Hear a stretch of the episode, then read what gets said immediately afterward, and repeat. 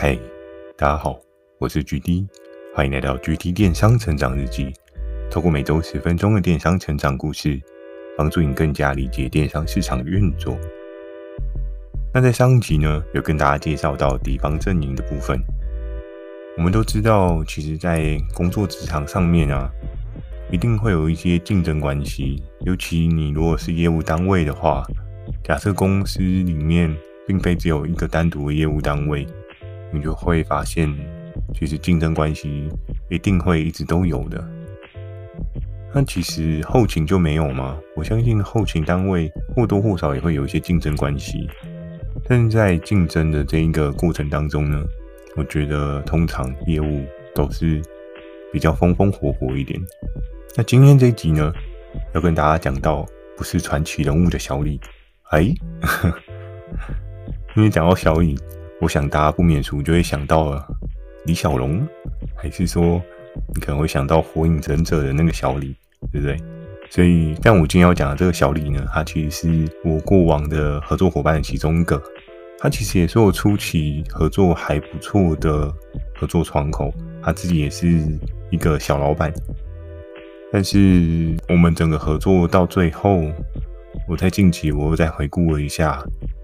之前跟他的合作。其实我发现我好像没有帮他赚到什么钱，反而他赚到蛮多库存吗？我也不太清楚，因为后续也不太清楚他去向怎么样。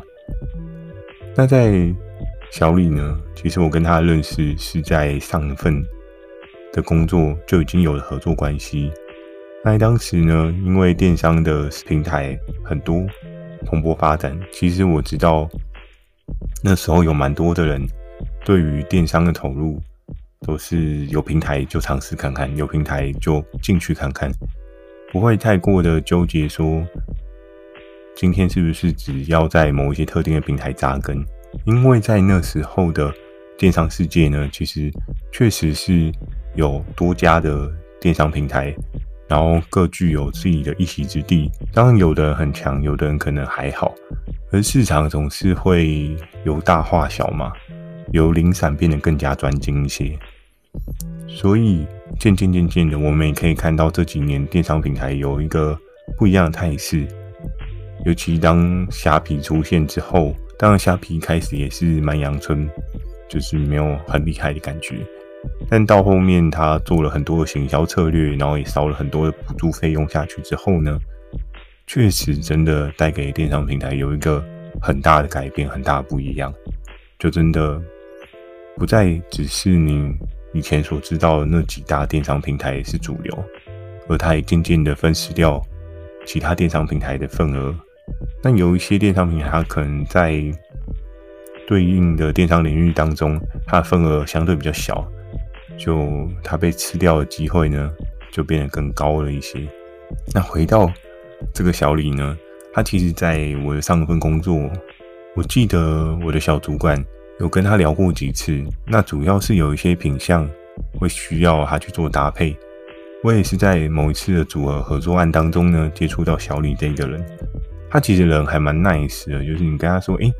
我们可以做什么啊？可以尝试什么？他其实都还蛮积极、蛮热心的。当时的我呢，真的是经验没有到很纯熟，我那时候就有点是看别人有什么，然后我就打什么。那在当时呢，因为我很 prefer 像是服饰的这个类比，那前期之前有跟大家聊到，像是 S 哥或是 W 姐，他们其实都是我整个组织架构里面服饰的一个很重占比的合作伙伴。那小李当时扮演的是什么样的角色呢？我其实是让他去测试、尝试一些不一样的领域，或是不太有人去做的领域，像是什么？我后来发现是说。我那时候请小李帮我去做，比如说像是情趣内衣啊，又或者是说泳衣这一块市场，在虾皮还没有出来之前呢、啊，我相信很多女生买泳衣可能会去的是雅虎奇摩超级商城，包括我自己以前买衣服，我也都是去雅虎的超级商城。可是，在泳衣这一块市场啊，其实它一直都有一个不小的份额，因为不免俗的是。在夏天，大家都一定会想要去海边玩嘛。那去海边玩的同时呢，自然而然你就会意识到要买泳衣嘛。尤其在现在大家比较崇尚户外活动的过程当中，女生买泳衣这件事情应该是还蛮常见的。在当时呢，我跟小李我们的讨论过程当中呢，当然我有给他一些，比如说像当时 S 哥那件假两件的运动服装的延伸版，因为 S 哥那个是做一个长裤的版本，我当时就找短裤的版本给小李。然后小李也有帮我进进来，可是非常有趣的是，在那一年短裤卖的不是很好，蛮特别的，因为其实天气也蛮炎热，但是蛮多人都还是买长裤的假两件的运动服哦。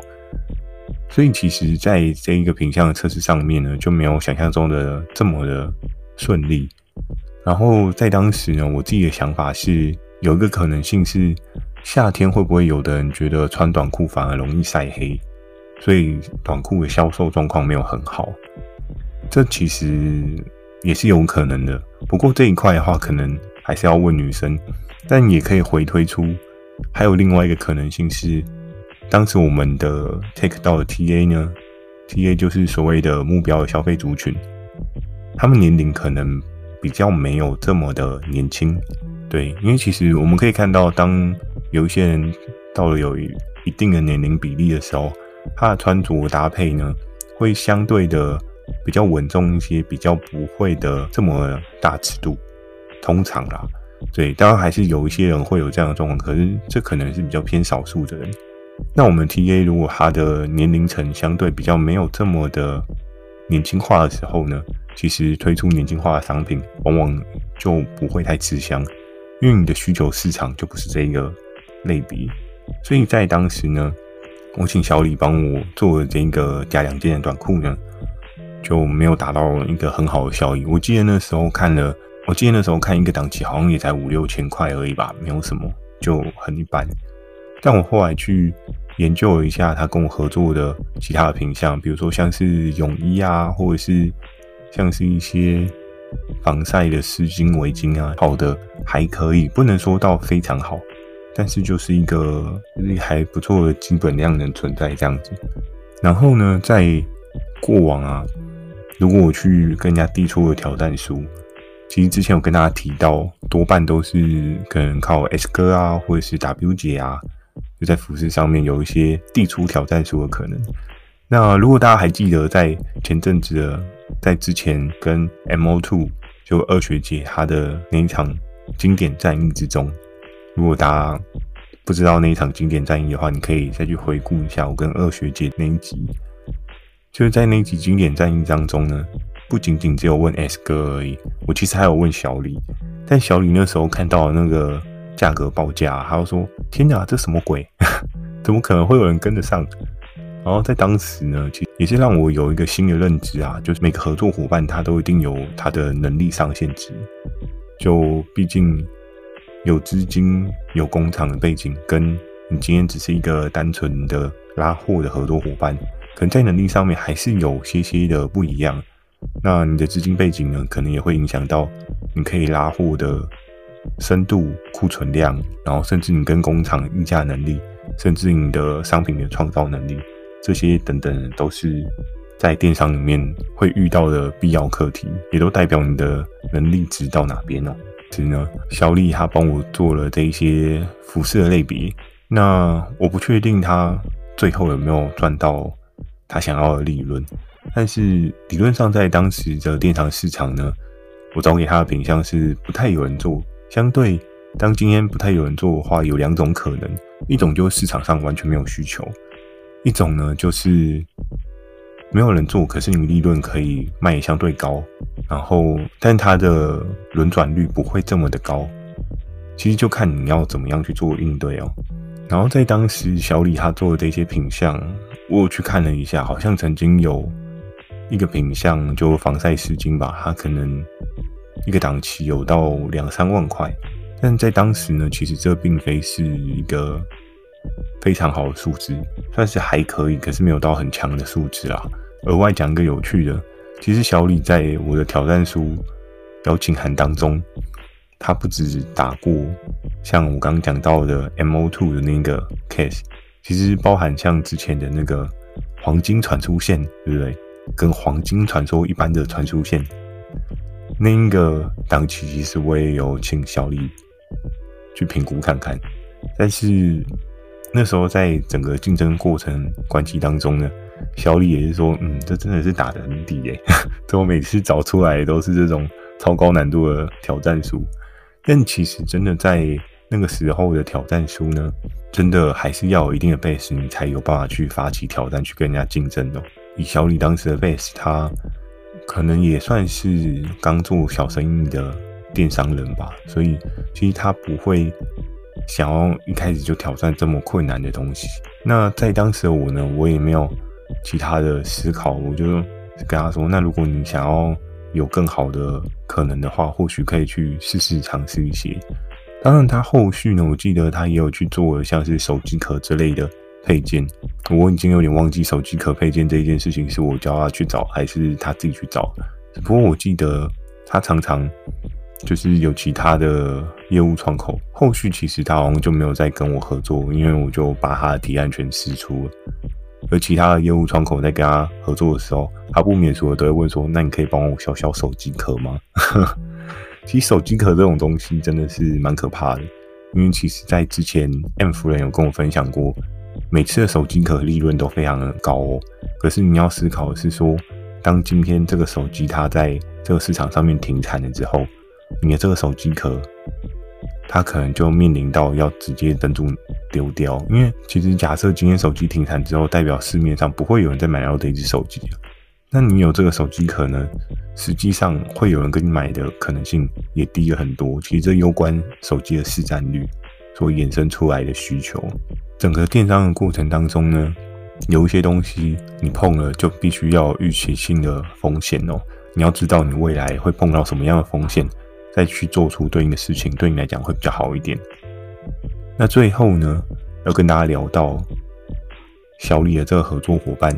我必须得说，其实也是蛮谢谢小李在初次，就是我初始那时候合作的时候，他也是帮了我蛮多。因为你要想人家。愿意去 support 你去进这些商品进来，也是一个算是蛮挺你的状况啊。因为并没有谁欠谁的问题嘛，只是大家在共创双赢嘛。在当时，我不知道现在后续小李的去向是怎么样做，他还有没有在电商的这个领域，我也不太清楚。只是在他的过程当中呢，我也确实看到了，有时候做电商还是。可能要有一些比较厉害的优势会更好，因为如果只是单纯的，就是听电商平台的窗口跟你讲说什么东西好卖，你就去做的话，其实会有点可惜，